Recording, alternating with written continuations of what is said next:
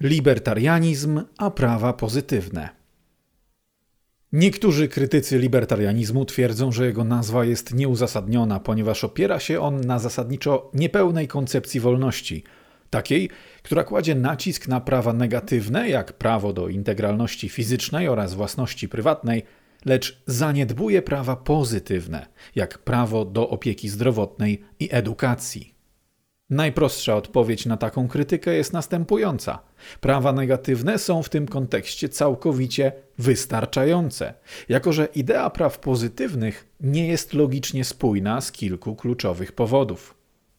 Po pierwsze, prawa są z definicji uniwersalne, co oznacza, że korzystać z nich mogą wszyscy, nawet równocześnie.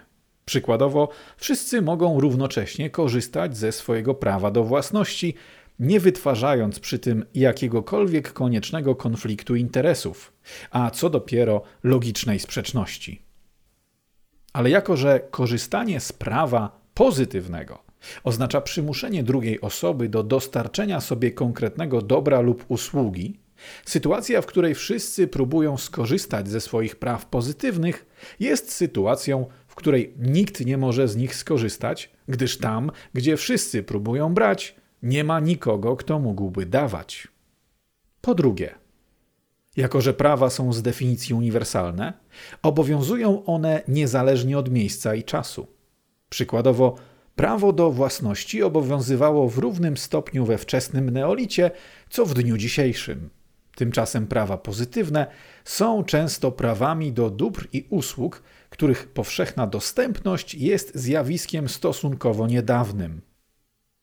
Nonsensem byłoby twierdzić, przykładowo, że prawo do edukacji obowiązywało we wczesnym neolicie, gdyż edukacja w obecnym sensie tego słowa nie istniała w tamtym czasie.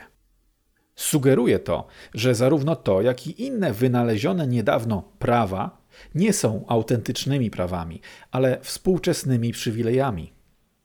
Po trzecie, autentyczne prawa nie mogą wchodzić ze sobą w konflikt. Przykładowo, korzystanie ze swojego prawa do własności nie narusza żadnych praw jakiejkolwiek innej osoby. Tymczasem, jako że skorzystanie z prawa pozytywnego oznacza przymuszenie drugiej osoby do dostarczenia sobie konkretnego dobra lub usługi, z konieczności narusza ono cudze prawa do własności i wolności, tym samym z konieczności prowadząc do konfliktu spraw. Sugeruje to, że tylko jedno z tych praw, to, które może być wykorzystane nie prowadząc do nieuniknionego konfliktu praw, jest autentycznym prawem, a nie ukrytym przywilejem. Konkludując, libertarianizm nie jest oparty na niepełnej koncepcji wolności, ale na koncepcji wolności, której skrupulatność sytuuje ją w stosownie wąskich ramach logicznej spójności.